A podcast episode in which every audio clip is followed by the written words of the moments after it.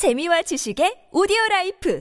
팟빵 오늘부터는 어, 보증에 대한 이야기가 시작됩니다.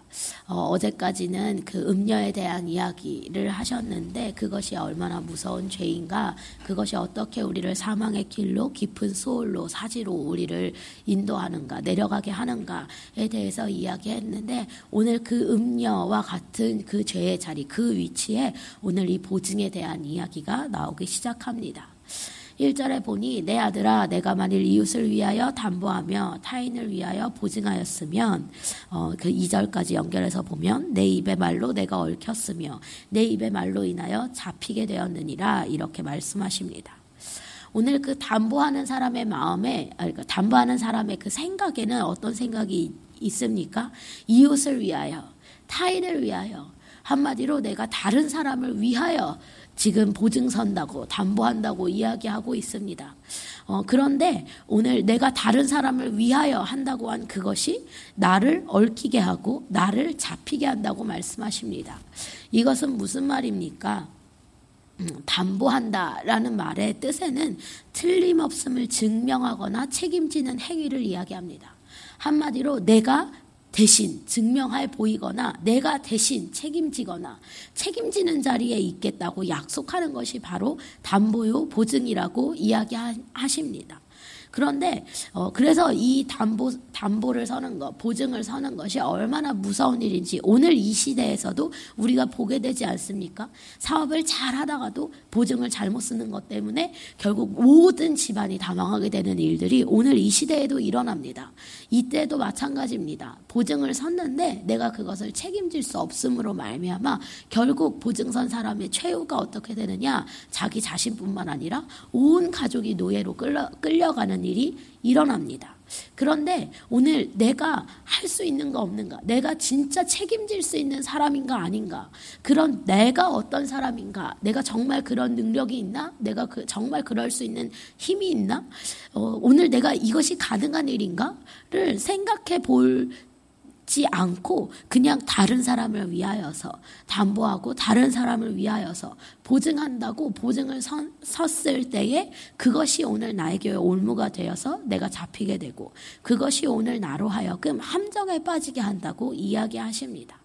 이것은 무슨 말입니까? 어떤 것에 대하여서도 우리는 책임질 수 있는 사람이 아니라는 것입니다.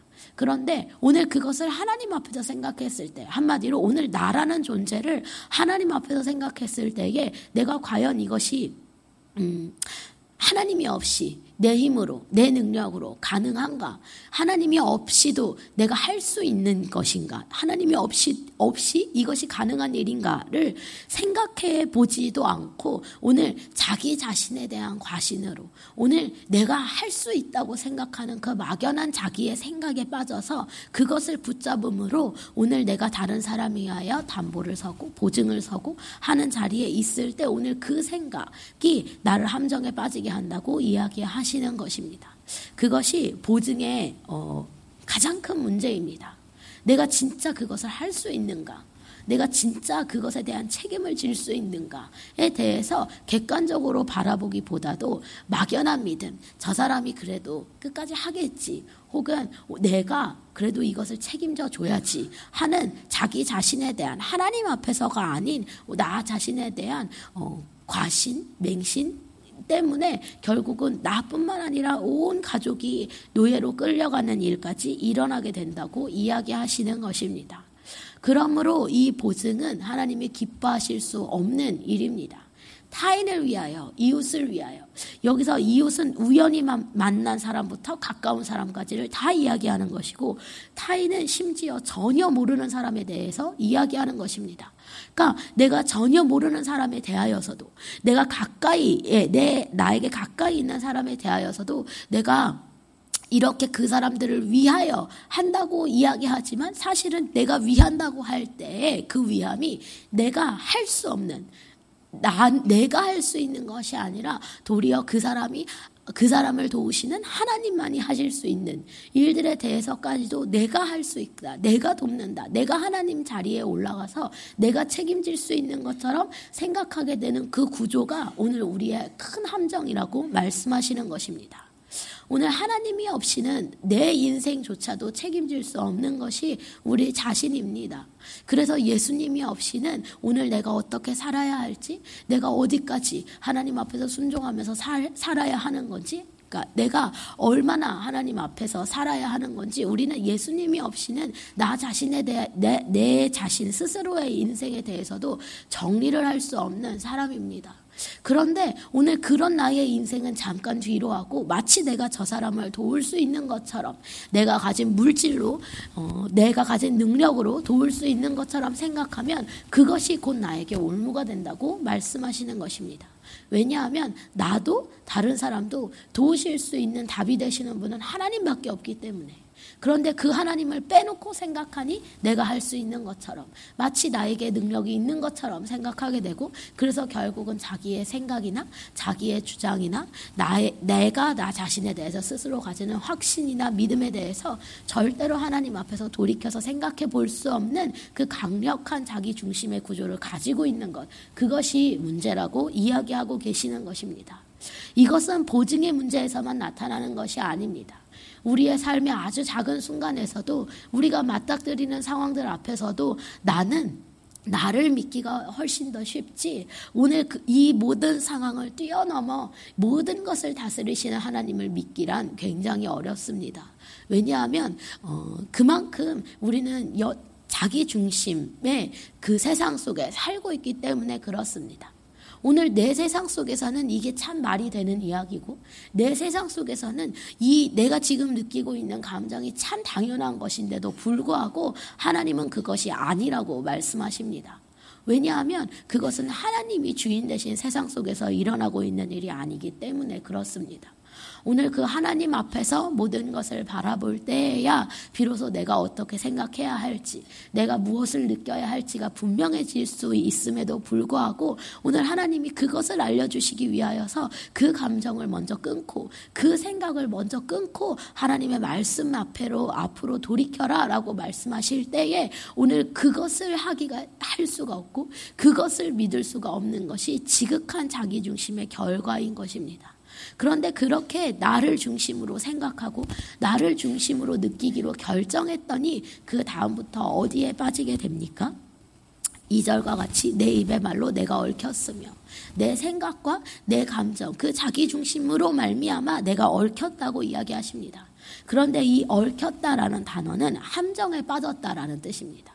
오늘 내가 내 생각으로 내 생각을 주장해야 살 수 있을 것 같았고 내 감정이 옳다고 믿어야 살 수 있을 것 같았는데 오늘 그것 때문에 하나님 하나님은 내가 함정에 빠졌다고 이야기하십니다. 그리고 그것 때문에 내가 잡히게 되었다. 이 잡히게 되었다라는 뜻은 올가미에 이미 걸렸다라는 뜻입니다. 오늘 내 생각 때문에, 내 감정 때문에, 내가 끝까지 주장하는 자기 자신 때문에 결국 함정에 빠지고 올가미에 걸린 결과가 우리의 삶 가운데 나타난다고 말씀하시는 것입니다. 오늘 왜 내가 나를 주장하는데도 마음이 괴롭고 오늘 왜 내가 옳다고 이야기하는데도 내 마음이 하나님 앞에서 편하지가 않고 하나님과의 관계 속에서 무언가 껄끄러움이 생깁니까? 왜냐하면 내가 나를 주장하는 것 그 자체가 이미 나를 함정에 빠뜨렸기 때문입니다. 거기까지 정직하게 하나님 앞에서 볼 수 있기를 소원합니다. 무엇을 내가 내 삶에서 주장하고 있는가? 어떤 생각을, 어떤 말을 주장하고 있는가? 오늘 그것 때문에 내가 함정에 빠졌으므로 오늘 거기서 나는 건진받아야 하는 자라는 그 정직한 인정이 오늘 하나님 앞에서 우리 심령 안에 일어날 수 있기를 소원합니다. 오늘 이렇게 함정에 빠진 자들, 올가미에 걸린 자들에게 하나님이 나올 수 있는 방법을 3절부터 5절까지 말씀하십니다. 그것을 어, 보면 내 아들아 내, 내가 내 이웃의 손에 빠졌은즉 이같이 하라 너는 곧 가서 겸손히 내 이웃에게 간구하여 스스로 구원하되 여기서 겸손이라는 단어는 굴복하다라는 뜻입니다. 그리고 간구하여라는 단어의 뜻은 상대방이 괴롭다고 느끼기까지 모든 노력을 다해서 부탁하는 것을 이야기합니다. 한마디로 끝까지 가서 괴롭히라는 것입니다.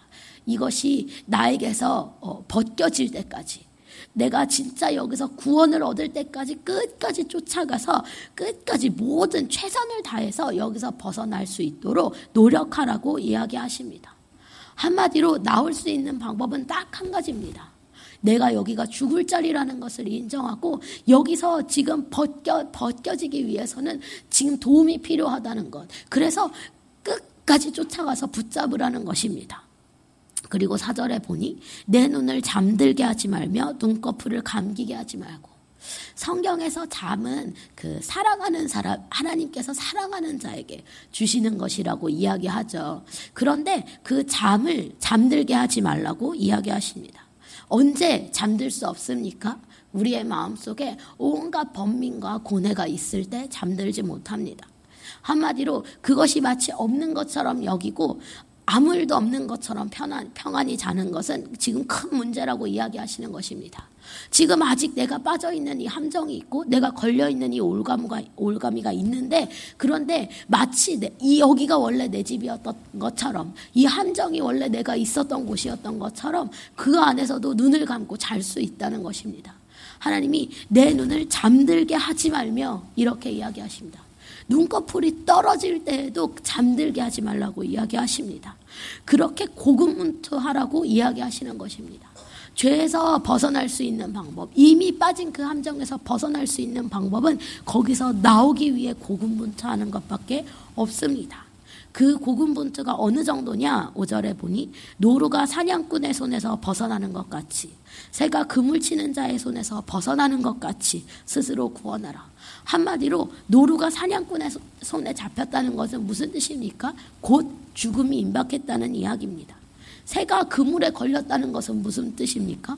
곧 죽는다는 이야기입니다. 한마디로 곧 죽음이 앞에 내 앞에 놓인 것 같이 거기서 벗어나기 위해서 몸부림을 쳐서 스스로 구원하라고 이야기하고 계시는 것입니다. 오늘 이것이 우리에게 있는 그 구원의 길입니다. 우리에게 열린 구원의 길입니다. 오늘 믿음으로 예수 그리스도를 붙잡고 회개함으로 돌이킨다. 그래서 내가 이 죄에서 자유해진다. 이 얘기는 내가 믿었으니까 이제 내 삶에서 아무것도 안 해도 나는 구원받았다. 이런 이야기를 하는 것이 아닙니다. 오늘 예수 그리스도께서 나에게 그 구원의 길을 십자가로 말미암아 허락해 주셨기 때문에 그 길을 열어 주셨기 때문에 내가 있는 자리에서 이제는 예수님을 믿으면 나올 수 있다는 것입니다. 그렇기 때문에 예수님 때문에 오늘 내 삶에 서 아주 치열한 삶을 살아야 됩니다. 나로 하여금 여전히 그 함정에 빠져 있게 만들고 나로 하여금 여전히 그 올가미에 매여 있게 만드는 그 모든 죄의 세력들을 이제는 예수께서 끊으셨다는 것을 믿음으로 내가 그 자리에서 일어나서 가야 된다고 말씀하시는 것입니다. 거기서 벗어나기 위해, 위해서 오늘 하루 하나님 앞에서 나 자신과 싸우는 그 치열한 삶을 살아야 한다고 말씀하시는 것입니다. 오늘 그것이 내가 이 죄의 얽힘에서 죄의 얽매임에서 벗어날 수 있는 방법이라고 이야기하십니다. 그것이 오늘 내가 예수 그리스도를 믿는 그 믿음의 행, 구체적인 행동이라고 이야기하고 계시는 것입니다. 그래서 오늘 예수님 앞에서 우리가 산다면 예수님을 믿기 전보다 더 치열한 삶을 살아야 합니다. 이전에는 모든 것이 허용되고 나의 모든 생각과 나의 모든 감정이 합리화되는 세상 속에 살았다면 이제는 거기서 벗어나기 위해서 몸부림치는 삶을 살아야 합니다. 그래서 예수님을 믿고 나서 더 치열한 삶이 우리 앞에 펼쳐지는 것입니다. 그런데 그것이 구원의 길입니다. 이전에는 치열하게 해도 벗어날 수 없는 올가미에 얽혀 있었다면 이제는 이미 끊어진 올가미 속에 내가 있다는 것을 믿으라고 말씀하시는 것입니다. 이미 동아줄이 내려와 있는 함정 속에 빠졌다고 말씀하고 계시는 것입니다. 그런데 그 동아줄을 잡지를 않는 것입니다. 왜냐하면 그 함정이 마치 내 집 같아서 내 집같이 안락해서 오늘 나의 생각의 구조 속에 내 감정의 구조 속에 여전히 빠져 있기를 선택하는 것. 그것이 오늘 우리의 제일 큰 보증의 문제인 것입니다. 오늘 그 자기를 향한 확신에서 자기를 향한 그 맹신에서 벗어날 수 있기를 소원합니다. 이것이 나의 죽을 자리라는 것을 이제는 눈을 떠서 정직하게 볼 수 있기를 소원합니다. 그리고 나에게 오늘 한 줄기 빛처럼 내려오신 그 예수님을 붙잡고 그 함정에서 벗어나기 위하여서 나를 부인하고 끝까지 싸우는 그 치열한 삶을 살 수 있기를 소원합니다. 그때 진짜 그 구원의 능력을 경험하고 그때 아 정말 이제 나에게 매여 있었던 이 올가미가 끊어진 것이구나 그때 경험할 수 있다고 말씀하시는 것입니다. 오늘 그 치열한 삶이 힘들어서 포기하는 순간 정말로 벗어날 수 없는 함정에 빠지게 됩니다. 오늘 내가 왜 함정에 빠지게 됐는가? 치열하게 하나님 앞에서 나 자신과 싸우는 삶을 포기했기 때문에. 그 오늘 왜 포기했는가? 예수님께서 나를 거기서 건지실 모든 준비를 다 끝내셨다는 것, 그 길을 열어주셨다는 것을 더 이상 보지 않기 때문에. 그래서 우리가 오늘 나 자신과 싸울 수 있는 유일한 원동력이 되시는 분은 바로 예수님이십니다. 그분이 끝내셨음을 믿고 믿기 때문에 오늘 최선을 다해서 나랑 싸울 수 있는 것입니다. 오늘 그 싸움을 행여나 멈추었던 부분이 있다면 오늘 다시 한번 그 싸움을 시작하기로 결단하기를 소원합니다. 그래서 완전히 이 함정에서 이 올가미에서 벗어나는 그 일이 우리의 삶 가운데 시작되기를 소원합니다. 이 시간에 우리 함께 기도하실 때에 주님, 내가 어디에서 멈춰 있었는가? 내가 어디에서 끝까지 나를 믿고 예수님을 믿지 않기로 결정했는가? 하나님, 바로 그 자리에서 일어나기를 소원합니다. 어, 나를 거기서 구원하시기 위하여서 십자가에서 죽으시고 부활하신 그 예수 그리스도의 능력을 믿음으로 하나님 이젠 예수 그리스도를 붙잡고 아버지 끝까지 정말 죽음의 자리에 있기 때문에 내가 온 힘을 다해서 고군분투함으로 그 자리에서 벗어나기를 소원합니다. 하나님 그 치열한 삶을 살기로 결단하오니 주님 오늘도 나와 함께하여 주시옵소서. 그 치열함이 귀찮고 그것이 힘들어서 내 려놓 놓았다면 하나님 더 이상 그런 미련한 자리에 있지 말게 하시고 아버지 다시 한번 이 나의 믿음을 예수 그리스도께 꽂고 나의 시선을 예수 그리스도께 꽂아서 하나님 더 이상 나를 주장하는 삶이 아니라 이 함정에서 벗어나기 위하여서 예수님을 붙잡고 온 힘을 다해 치열하게 사는 삶을 살 수 있도록 주님 오늘도 붙잡아 주시옵소서. 그렇게 결단하는 모든 사람의 삶 가운데 예수님께서 친히 함께하사 하나 님 그 십자가의 승리를 경험하는 삶을 살도록 주님 도와주시옵소서. 이것이 오늘 우리의 기도가 되기를 소원합니다. 함께 주님을 크게 부르시며 동성으로 기도하시겠습니다.